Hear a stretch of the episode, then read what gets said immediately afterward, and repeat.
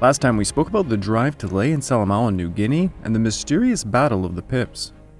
The boys on Green Hell were having a hell of a time trying to capture Mount Tambu. The Japanese had made a pillbox nightmare around Mount Tambu and reclaimed Ambush Knoll. Ambush Knoll was once again taken by the Allies, by Worf's commandos to be exact, but Mount Tambu was proving to be a much tougher nut to crack. Then in the frigid northern waters of the Aleutians, the Allies had just successfully retaken Attu, but at a horrifying cost. The heavy cost convinced the Allies Kiska would be a similar bloody affair, so they sought some Canadian help for the invasion. Yet before the invasion would occur, one of the strangest battles of World War Two happened, the mysterious Battle of the Pips. The Americans found themselves firing at ghosts. But today we are venturing over to New Georgia. This episode is The Fall of Munda.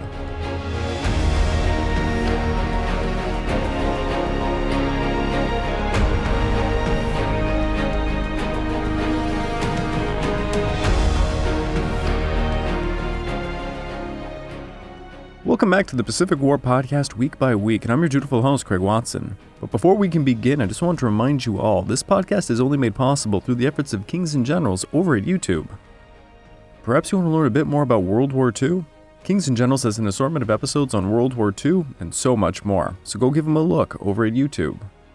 So please subscribe to Kings and Generals over at YouTube and continue to help us produce this content by checking out w w w dot patreon dot com slash kings and generals.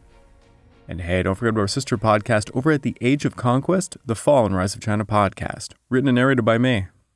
And if after all that you are still hungry for some more history, why don't you check out my personal channel, the Pacific War Channel over at YouTube. Over there, I've just released an episode on the Battle of Ramri Island and the mystery behind if a lot of Japanese were eaten by saltwater crocodiles. And hey, you can check out my Patreon account at w w w dot patreon dot com slash the Pacific War Channel to check out some exclusive podcasts over there. This month's exclusive podcast is on the responsibility of Emperor Hirohito during World War Two. Check it out, it'll mean a lot to me. The New Georgia campaign in many ways was akin to Guadalcanal. The Americans had suddenly invaded the island, landing numerous troops before the Japanese could coordinate a way to thwart them. Once the troops were landed, then the Japanese decided to react. And by react, I mean tossing troops of their own onto the island in the hopes they could dislodge the Americans. But just like with Guadalcanal, the war of transportation was not one the I J N could seemingly win against the Americans. By the second of July, U S forces led by the U S forty-third Division held an overwhelming advantage of fifteen thousand troops compared to the nine thousand Japanese. They had landed at Zenana with a view to attacking westward towards Munda Point. It was a battle that took far longer than the Allies had envisioned. Stubborn Japanese resistance and their ability to infiltrate U S lines and cut supplies meant an advance at a snail's pace, despite their control of the air and sea. Yet while the Americans were chipping away, bit by bit, at the outskirts of New Georgia, the real defensive position was, of course, Munda. Up until this point, Major General Minoru Sasaki had done a great job of delaying the Americans while pulling his forces back to make a stand at Munda. Indeed, the Americans had a terrible time fighting the Japanese, and Mother Nature for that matter, as Sergeant Anthony Coulas described one advance as such. We alternatively crawled up and down greasy ridges. We forded numerous jungle streams and swam three of them. The repeated torture of plunging into icy streams, the chopping away of endless underbrush and foliage, the continuous drizzle of rain, the days without hot food or drink, the mosquitoes tormenting us at night. It was sheer physical torture. Sasaki had constructed a barrage of defensive entrenchments around the airport at Munda to halt the U S advance. As Admiral Halsey recalled, rugged as jungle fighting is by now, we should have been within reach of our objective, the airfield. Something was wrong. The now-deceased Admiral Isoroku Yamamoto's plan to turn the Solomons into a killing machine in order to force the United States to parley for a negotiated peace seemed to be working. With the battle turning into a stalemate, on the fifteenth of July, Halsey sent the famously tough Major General Oscar Griswold of the fourteenth Army Corps to New Georgia. Major General John Hester, who had turned down help from the Marines, was relieved from command of the forty-third Division, and he was replaced by Guadalcanal veteran Major General John Hodge. A landing craft tank captain named Jack Johnson described the operation as a, quote, "Screw up. General Hester was Army. I had him aboard one time. He was a little fart. He wore these high lace-up boots and carried a riding crop." However, a lot of the blame would be placed on Rear Admiral Turner, the commander of the amphibious forces who had insisted that Hester should retain divisional command as well as overall command of the landing operations. It also did not help that the forty-third National Guard Division were untested in battle. Griswold would find them in a state of near psychological collapse, prompting him to request reinforcements from the thirty-seventh Division. The thirty-seventh Division was led by General Beightler, who was manning Reincke Ridge, while to the south near the beach were the forty-third Division under General Hester's command until the twenty-ninth, and the twenty-fifth Division of General Leighton Collins. Additionally, Marine tanks of the tenth Defense Battalion from Mendova were arriving to replace recent losses, and they would be critically needed to face the nightmarish Japanese pillboxes the Americans would be facing. In front of the Americans was a complex of camouflage and mutually supporting pillboxes and fortifications amidst the thick jungle. These defenses dominated several high features, including Shimizu Hill, Horseshoe Hill, Kelly Hill, and Reincke Ridge. They were made out of crushed coral and coconut logs dug several feet into the ground, with just a small portion poking out for their machine gunners and riflemen. It was these types of defenses that plagued Hester's assaults. Across a frontage of around three thousand Georgia yards, Sasaki had established a series of these defenses along a northwestern axis going from the beach to Iligana.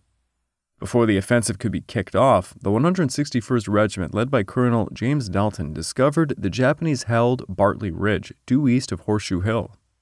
Their reconnaissance indicated double-logged pillboxes. Bartley Ridge would be the most forward of the defensive positions, and thus it needed to be seized first.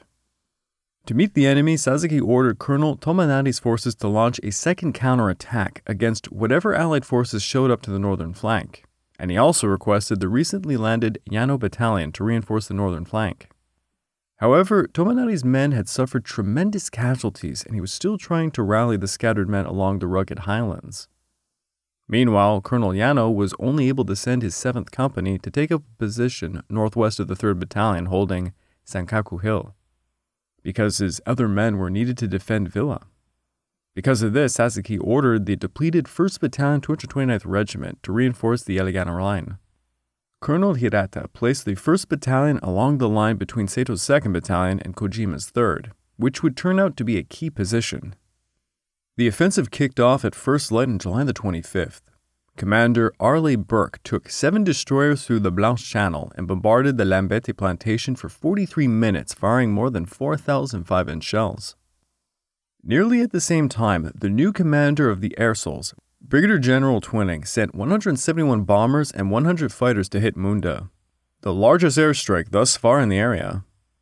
As Burke's destroyers were firing five-inch shells, B twenty-fours and B seventeens led the air attack, followed by B twenty-fives, Dauntless, and Avengers. It was described by many eyewitnesses as, quote, "the greatest show on earth." The Japanese were only able to toss back fifty-seven Zeros at nine forty a.m., who were intercepted quickly by a Rendova patrol of twenty-nine fighters who shot down six Zeros and lost four of their own. But from six thirty to seven in the morning, the two hundred fifty-four aircraft managed to drop five hundred thousand eight hundred pounds of fragmentation and high explosive bombs over the target area, a roughly fifteen hundred by two hundred fifty yard strip. The result was enormous clouds of smoke hanging all over Munda, but Japanese casualties were considerably light. As the bombardment was quieting down, Griswold unleashed the ground forces supported by the forty-third Division's artillery, who were firing more than two thousand one hundred fifty one hundred five millimeter howitzer shells and one thousand one hundred eighty-two one hundred fifty-five millimeter howitzer shells. Colonel Brown's one hundred third Regiment advanced upon Iligana Point, while the one hundred seventy-second tried to envelop Shimizu Hill, supported by five tanks. The one hundred seventy-second tossed their second and third battalions around the left and right of Shimizu Hill, but by ten a.m., even with the five tanks, the Japanese pillboxes had halted them all in their tracks. Three of the tanks were disabled because of vapor lock, and a ton of time was wasted by infantry trying to extricate them. The third Battalion on the left-hand side tried to fight through some machine gun fire and mortar fire, but found it impossible. The men tried to move around the pillboxes, but they found themselves fired upon by other machine gun positions. The second Battalion, one hundred third Regiment attacked in the center of the forty-third Division zone and managed to progress three hundred yards against lighter opposition. By ten forty a.m., Company E managed to advance five hundred yards and by noon reached a beach near Teriri. As Company E tried hastily to create a defendable position, the Japanese moved behind them, cutting their telephone lines back to the battalion H Q. Seeing the opening, General Hester tossed in some of his reserves in the form of Ramsey's third Battalion, one hundred sixty-ninth Regiment. They were ordered to charge through the same gap made by the third Company. But as they marched towards the gap, they were met with enfilade fire from the southern part of Shimizu Hill and from some pillboxes to the south. The one hundred sixty-ninth were unable to exploit the gap, and now E Company was forced to pull back, lest they be encircled and annihilated. Over to the north, Beightler kept his one hundred forty-fifth and one hundred forty-eighth Regiments in reserve until Bartley Ridge was neutralized.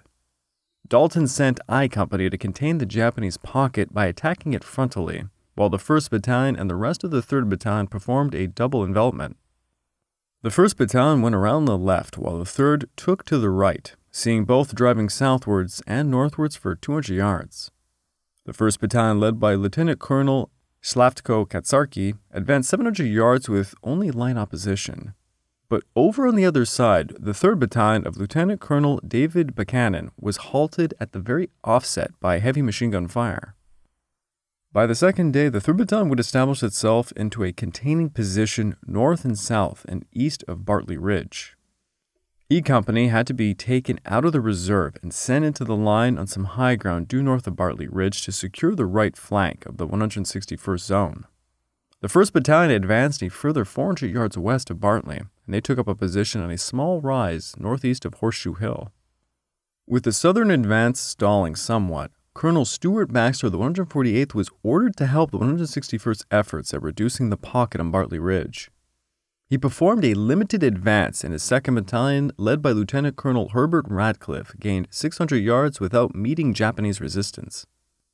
Meeting no resistance, the first Battalion, led by Lieutenant Colonel Werner Heidecker, took up the second Battalion's position as they advanced further, allowing the engineers of the one hundred seventeenth Engineer Battalion to construct a supply trail behind them. Despite all of this, Griswold was frustrated by the failure of his forty-third Division's performance. Ultimately, Griswold blamed General Hester, who he wrote about in his diary that very night, stating this: "I am afraid Hester is too nice for a battle soldier. He is sick and all done in. Tonight I am requesting his relief from the division." The next day, he ordered the exhausted one hundred seventy-second to hold their position, while the one hundred third would advance eight hundred yards from Iligana for Teriri. To support them, the artillery bombarded for over an hour, allowing the one hundred third to advance with some tanks into the vanguard. A crucial component of their advance would be the one hundred eighteenth Engineer Battalion, led by second Lieutenant James Old, an acting Corps Chemical Officer whose men were equipped with flamethrowers who went to work spilling fire over the enemy pillboxes. This led to the vegetation over and around them being incinerated in a matter of seconds, and many pillboxes were simply wiped out. As I have said a few times in this series, the flamethrower would be one of the most devastating weapons in island-hopping warfare. The flamethrower was gradually employed by both assault and mop-up operations. However, as useful as it was, it did hold some disadvantages. The equipment, as you can imagine, was quite large and heavy, requiring the operator to get very close to enemy positions and thus extremely vulnerable. For flamethrower personnel to be able to close the distance required rifle team protection. But what if you could alleviate these vulnerabilities by slapping a big flamethrower to a tank? Generals like Griswold and Harmon at this point began mounting flamethrowers to tanks, and although it would not see the limelight at Munda, the, quote, fire tank, as it would become known, would become the most devastating weapons against the Japanese defenses. By mid-afternoon, Brown's one hundred third Regiment managed to reduce around seventy-four pillboxes along a six hundred yard front, successfully occupying Iligana and continuing the coastal advance until Kia. While it was a great victory for Hester, it failed to change Griswold's mind about relieving him. Back over in the north, Beightler ordered another assault on Bartley's Ridge. Six light marine tanks of the tenth Defense Battalion led the charge at nine a.m. Companies L and K advanced in columns behind the tanks, tossing heavy fire from point thirty caliber Browning automatic rifles, known as BARs for my uh, Call of Duty World at War veterans, if you remember that game. Yeah, I'm that old. They also had two flamethrowers. Unfortunately for the two guys carrying said flamethrowers, they were not properly protected by their rifle teams, and they were killed quite quickly. Very much like learning how to perform amphibious landings, it would take the Americans some time to learn how to effectively use flamethrower units. The men managed to overrun a dozen or so pillboxes, but the terrain soon saw the tanks getting stuck, and Dalton was forced to order more and more men to extricate the tanks. During the morning hours, a Japanese soldier burst out of the brush and planted a magnetic mine to one of the stuck tanks, disabling it further. A second tank was hit in its fuel line by gunfire, while the remaining tanks managed to pull back and reorganize by eleven a.m. After five hours of combat, Buchanan's third Battalion had lost twenty-nine men and only progress about two hundred yards or so, and thus they were forced to pull back. On the twenty-seventh, Beightler committed his second Battalion, one hundred forty-fifth Regiment, to reduce the defenders on Horseshoe Hill. They managed to occupy a knoll connecting Horseshoe Hill called Wing Hill, but heavy fire from Horseshoe Hill eventually dislodged them. Meanwhile, Colonel Tominari finally managed to rally his men together for an attack against the one hundred forty-eighth's northern flank, while Sasaki sent a machine gun detachment, which was actually just some anti-aircraft gunners, to ambush the one hundred forty-eighth Engineers, causing Colonel Baxter to order Companies A and D to rush over to protect them. Over to the south, General Hester began tossing some more aggressive actions in combination with artillery and motor bombardments, gradually pushing the Japanese off high ground. The forty-third Division was slowly advancing yard by yard on the right flank, now reaching within five hundred yards of the coast, but the eight tanks of the ninth Defense Battalion were demolished in such attacks. On the twenty-ninth, the first Battalion, one hundred sixty-ninth Regiment, had to be brought over from Rendova to take up a position between the one hundred third and the one hundred seventy-second Regiments, alongside four tanks from the tenth Defense Battalion and some engineers wielding some flamethrowers. Hester now had enough hardened forces to push the Japanese. Because of the continuous fighting, all the American regiments were becoming veterans. Pockets of Japanese that would have once held back an entire American battalion, possibly even a regiment, were now being reduced quickly and efficiently. The technique for reducing pillboxes, whether it be from isolating them or overwhelming them, was becoming mastered. Broken down, this process began with a complete non-combative reconnaissance of the Japanese defenses. This was followed up by a reconnaissance in force, usually by a platoon with extra units who would uncover a portion of the Japanese positions. The assault consisted of parts: preparing an artillery bombardment, usually consisting of mortars, firing off the bombardment, then storming in. The bombardments usually got rid of the brush and foliage, improving visibility so the enemy could be targeted and damaged. If done efficiently, the Japanese would flee their pillboxes to take refuge. Flamethrowers and tanks made the process a hell of a lot easier for the finishing touch. Soon the Japanese were being pushed to the crest of Shimizu Hill. However, while Hester was definitely picking things up, Griswold was determined to relieve him of command nonetheless, feeling the man had simply exhausted himself. Now Major General John Hodge would take over the forty-third Division. Meanwhile, to the north, Beightler's one hundred sixty-first Regiment infiltrated abandoned pillboxes on Bartley Ridge near its crest. Over on Horseshoe Hill, the Japanese were being hit with heavy bombardments, while the second Battalion reoccupied Wing Hill, and Companies G and F crept up their way to the crest of the hill. However, once near the crest, they began to be pinned down by machine gun fire.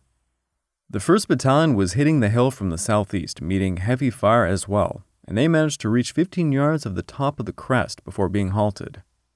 By five thirty p.m., the second Battalion was forced to withdraw to the foot of the hill, but two companies from the first Battalion did dig in on the crest. The Americans had twenty-four deaths and forty wounded. Over on the other side, during the night, Tominari's main forces of four hundred men arrived ready to attack at dawn. They attempted to move behind the rear of the one hundred forty-eighth as Baxter's troops were advancing to Bibilo Hill. Baxter's force was spread out quite thinly across one thousand five hundred or so yards, and they happened to be around eight hundred yards west of their main regimental ration and ammunition dump. The Japanese from a high ground position began firing down upon them with machine guns, rifles, and grenades, as forward units stormed the rations and ammunition dump. A ragtag group of service company soldiers rushed over to defend the dump, returning fire upon the Japanese. Major Frank Hipp of the one hundred forty-eighth took command of the force, managing to hold back the Japanese. However, as a result of this near catastrophe, Beightler ordered Baxter to withdraw on the twenty-ninth. Beightler believed the enemy was coming through a gap between the one hundred forty-eighth and the one hundred sixty-first, greatly worrying him. Back over at Horseshoe Hill, Companies G and F reached the crest while Company E was hitting its northern side, supported by machine gun crews from H Company. The fighting for the north side resulted in hand-to-hand combat, seeing Company E make some progress. But by nightfall, the second Battalion again was withdrawing down the hill. The actions ended disastrously, as the men were hit hard as they tried to withdraw down the hill, taking enormous casualties and gaining nothing in the progress. On the thirtieth, Bartley Ridge and Shimizu Hill remained in Japanese hands as Beightler and Hodge were reorganizing their exhausted forces. That morning, Baxter finally began his withdrawal, miserably under some heavy rain, with Tominari's troops harassing them through ambushes. The ambushes caused Baxter to order the men to dig in around the supply dump, and that night saw numerous soldiers dying for water begin to use their helmets as rain catchers. The next day, the one hundred forty-eighth attempted another breakthrough, but Tominari's machine gun crews hammered them back towards the supply dump for another night. At this point, Sasaki received new orders instructing him to keep the supply lines to Kolombanagara secure. He elected to prepare his men to withdraw to a new defensive line that would be anchored at Kokengolo Hill, which was just to the right, running east of Bibilo Hill towards the Munda-Barioko Trail. It then passes north to Hatchman Hill. Yano and his battalion were ordered to come over from Kolombanagara to take up a position at Sankaku Hill. Hirata's two hundred twenty-ninth Regiment would hold Kokengolo Hill, and Tominari would take up a position at Hatchman Hill. These orders came after the Japanese defenders had suffered tremendous losses over days of fighting. In truth, the Japanese defensive lines were formidable, facing the American fourteenth Corps, and indeed the Americans had been held back for quite a long time. But the Americans brought terrible power. Their naval, artillery, and aerial bombing was constant. It was really hammering the Japanese. By late July, most of the Japanese emplacements near Munda were in complete shambles. Rifle companies that were typically one hundred seventy men strong had shrunken significantly, some down as low as to twenty men. The two hundred twenty-ninth Regiment numbered only one thousand two hundred forty-five effective men. The hospitals could not hope to care for all of the sick and wounded as constant shelling rained hell from above. Aside from the sick and wounded, as a major result of the shelling, many men were suffering nervous disorders, to use the old term, from shell shock. But today we would call it combat stress reaction, C S R. To compensate for the losses, Colonel Hirata simply ordered his men of the two hundred twenty-ninth to kill ten Americans for every Japanese, and to do so to the death. That's kind of, I guess, what the Japanese at the time would call the fighting spirit. Something that made the Japanese armed forces during World War Two unique, perhaps rather tragically. General Imamura decided to reinforce Villa with the third Battalion of the two hundred thirtieth Regiment and six companies to buff up the two hundred twenty-ninth Regiment. This freed up the Yano Battalion to take up their new position on the new defensive line. Yet, still in the meantime, Japanese were still trying to define Shimizu and Horseshoe Hill to give the rest of the forces time to withdraw. On the thirty-first, Major Francis Carberry's second Battalion, one hundred sixty-first, charged up Bartley Ridge, finding no resistance. Then at four forty-five p.m., the fifteenth Field Artillery began firing on Horseshoe Hill, while the American forces near its crest tried to dislodge the Japanese. Again, they were unsuccessful. By the late afternoon, Japanese were withdrawing from the Iligana line, covered by fire from Horseshoe Hill. During the night, Tominari led his men to withdraw, but an Avenger spotted his force fleeing through a valley overhead and called in an artillery strike. One of the shells hit Tominari's H Q, killing a lot of his staff and nearly him. Tominari's force had to abandon a lot of their equipment, but by dawn of August the first, they had managed to assemble at Kokengolo and Bibilo Hills. His second battalion, alongside Hata's quick-firing battalion, went into the tunnels of Kokengolo Hill, while the rest of the first and third battalions dug in on Bibilo Hill. Baxter received a message over the radio on the first of August from General Beightler stating this: "Time is precious. You must move. Get going. Haste is essential." The order was to get every man Baxter had to take Shimizu Hill. Baxter rallied companies A, E, B, and G into a skirmish line with bayonets fixed and charged at eight fifty a.m. By nine thirty a.m., the exhausted Americans reached Kozarski's position, where they handed the weary men fresh water and some hot food. Shimizu Hill was finally theirs. Meanwhile, the one hundred third Regiment began their own attack. Hodge had sent companies E, F, and G to march upon Lembetti, which they did, finding zero opposition. The rest of the forty-third found no opposition as they marched across Shimizu Hill. By three p.m., they had advanced seven hundred yards. Beightler's men captured Horseshoe Hill without firing a single shot, as darkness fell on the first of August. Griswold ordered a general advance for the next day. Admiral Wilkinson brought a convoy bearing fresh troops of the twenty-seventh Regiment to aid Beightler's right flank, but it took them until August the third to get into combat assembly. In the meantime, August the first would bring with it a significant increase in artillery bombardment. The forty-third Division's artillery commander, Brigadier General Harold Barker, fired two thousand rounds on the first, followed by two thousand more on the second, and an incredible seven thousand three hundred rounds on the third, and three thousand six hundred rounds on the fourth. The Munda area was turned into a literal inferno. Yano lost the commander and all platoon leaders of the eighth Company. Five officers died atop Bibilo Hill. Haramaseo was killed, leaving his first Battalion to be commanded by Saito on August the second. The tunnels on Kokengolo Hill were one of the few safe places to be, but a direct hit collapsed an entrance to Sato's tunnel, burying him alongside sixty men, requiring an entire day for the other men to dig him out. The Japanese were forced to take refuge wherever they could, preventing Sasaki from stabilizing his new defensive line. Captain Sugita Kaju brought reinforcements from the seventh and eighth Combined S N L F to Urventa, where he loaded up the third Battalion, twenty-third Regiment to head for Villa Gulf under the escort of Admiral Nishimura's cruisers Susuya, Chokai, Kumano, Sondai, and destroyer Amagiri. However, the naval force was intercepted by P T boats near the Blackett Strait. The P T boats fired torpedoes at the Japanese destroyers, but none hit their target. Sugita was able to land the reinforcements around Webster Cove, but the Amagiri rammed P T Boat one oh nine just forward of her starboard torpedo tube, ripping away the starboard aft side of the boat. Two men were instantly killed, and one, John F. Kennedy, yes, the future president, was tossed around the cockpit of the P T Boat. Kennedy went to work getting the rest of the men to abandon the ship, around eleven in all. A few of them had serious burns, and they were forced to swim for an inlet about three point five miles away, known as Plum Pudding Island. Kennedy was the first to reach the island, and he proceeded to help tow the others to said island. The island was unoccupied, but a company of Sasebo six S N L F Marines were nearby at another inlet called Gizo. Seeing the Japanese barges moving around, the Americans would make their way east to an island near Ferguson Passage called the Rova Island. It would not be until the night of August the seventh when the Coast Watcher, Lieutenant Reginald Evans, found them and helped them reach P T Boat one fifty-seven. For his courage and leadership, Kennedy received the Navy and Marine Corps Medal alongside a Purple Heart for injuries he suffered.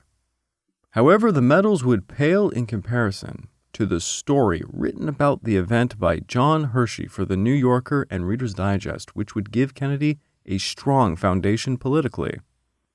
But back to the battle. On August the second, Griswold's forces advanced across the entire front, and by the late afternoon, the one hundred third Regiment had already reached the outer taxiways of Munda's airfield. The one hundred sixty-ninth were approaching Bibilo Hill, and the thirty-seventh Division were seven hundred yards ahead of Horseshoe Hill. By the end of the day, the Japanese defensive line was basically Kokengolo to Bibilo Hill, and the Americans were closing in on both. The one hundred third and one hundred sixty-ninth had units around the eastern end of the airfield, many men using wrecked Japanese aircraft as defendable positions. The one hundred forty-fifth and the one hundred sixty-first were on the eastern ridges of Bibilo Hill, and the one hundred forty-eighth were about to cut the Munda-Barioku Trail. The Yano Battalion's position was taken so quickly, the Americans had failed to even notice they had overrun it. Thus, Yano withdrew northwards. On August the third, the general advance continued, and with more open terrain present, mortars became much more effective, speeding it up. The one hundred sixty-ninth were advancing up the eastern end of Kokengolo Hill. To the north, the one hundred forty-fifth were advancing up the eastern ridges of Bibilo Hill, and the one hundred sixty-first were breaking through on the right, as the one hundred forty-eighth were now along the Munda-Barioku Trail. The situation was desperate that night, so Sasaki was forced to order men to withdraw yet again, now towards Zita. Hirata's two hundred twenty-ninth Regiment was to hold their position until sundown to try and give everyone some time. Then they were to act as a rearguard, so that they could withdraw to Kongo Hill. Sasaki likewise moved his H Q to Kuri's sixth farm at Zita. The next morning brought further misery upon the Japanese in the form of an airstrike. At seven twenty a.m., twenty-five Dauntless, twenty-four Avengers, and twenty-four B twenty-fives bombed Garasi-Kindu Point, which is just due west of Munda Airfield. Over there, the Japanese had constructed fortifications and had placed many of their anti-aircraft guns. Griswold did not let up, seeing perhaps the final push against Munda right before him. Hodge's forty-third Division, with Marine tanks leading the way, attacked Kokengolo Hill. Beightler's twenty-fifth Division were striking against the Japanese northern flank, freeing up the one hundred forty-eighth and the one hundred sixty-first to advance west towards the beach. The defenders at Kokengolo Hill offered strong resistance as they withdrew towards Kong Hill before the one hundred sixty-first managed to break through to the sea. The fiercest fighting would be found on Bibilo Hill, where the one hundred forty-fifth were fighting against the dug-in two hundred twenty-ninth Regiment. By the end of the day, both the one hundred forty-eighth and the one hundred sixty-first broke through to the sea north of Kokengolo Hill, and the one hundred forty-fifth nearly cleared Bibilo Hill as the Japanese began to flee along a trail going to the Kuri sixth Farm. With Bibilo Hill reduced, the Japanese began abandoning Kong Hill to continue retreating northwards. Griswold's forty-third Division tossed mortars, infantry, and tanks across Kokengolo Hill, driving away the very last of the Japanese from their tunnels, bunkers, and pillboxes. Their forces soon crossed the western part of the Munda airfield.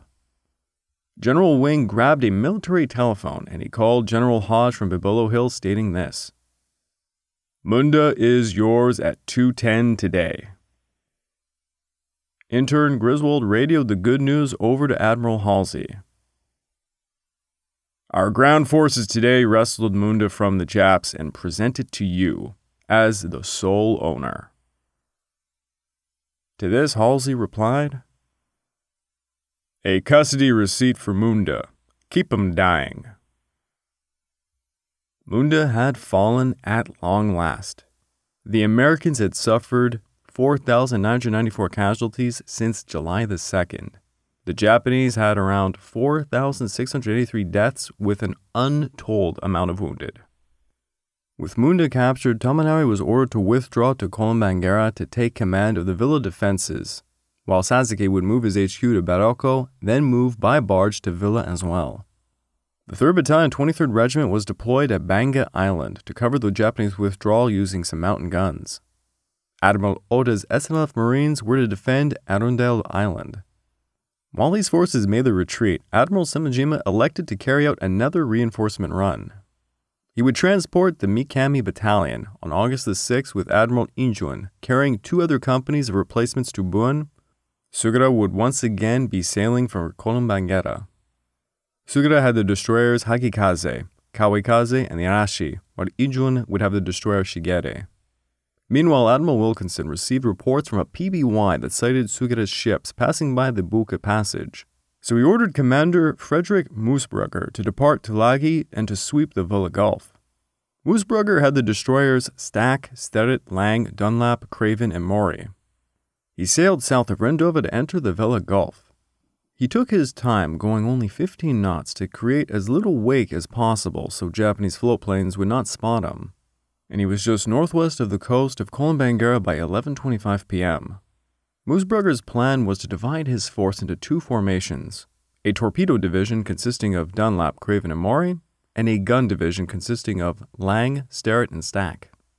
The torpedo group would attack first once radar contact was made, while the gun group would cut across the bows of the enemy to open fire as the torpedoes were expected to hit.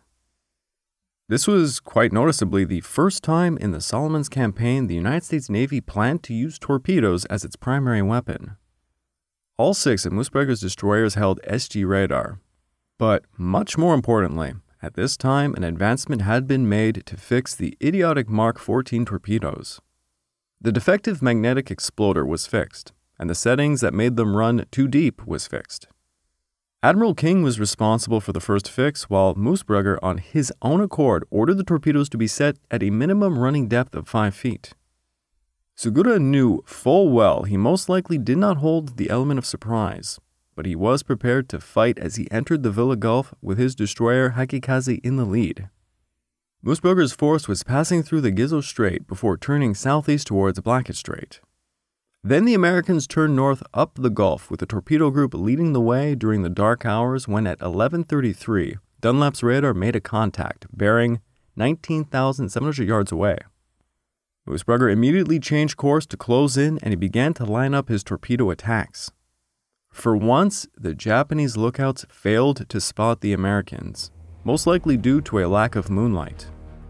At eleven forty-one, at a range of around four thousand five hundred yards, Musburger fired twenty-two torpedoes and at eleven forty-six turned his ships ninety degrees as the gun group made a course to cross Sugura's T.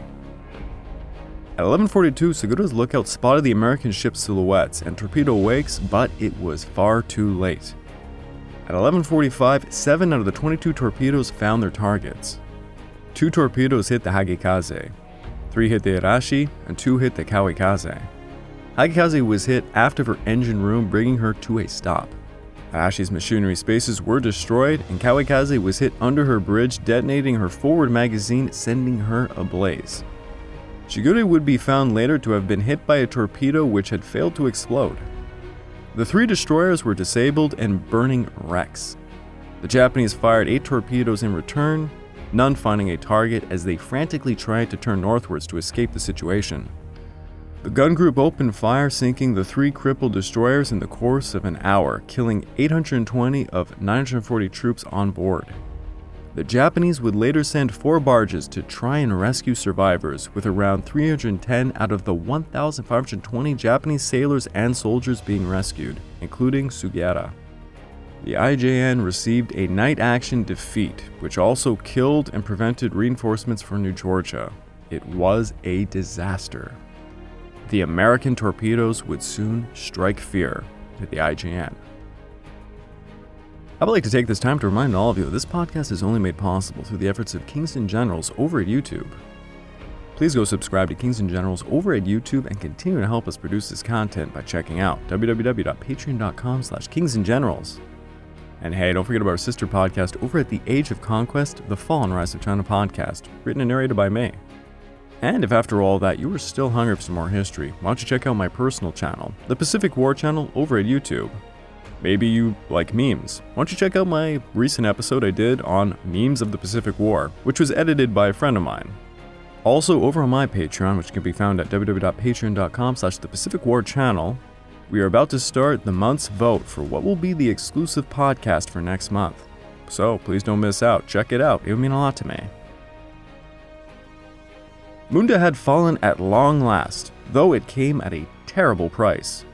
Now with the airfield in American hands, the battle for New Georgia would come to a swifter end. The United States Navy finally got a chance to deliver a torpedo blow to the I J N, and quite a devastating one it was.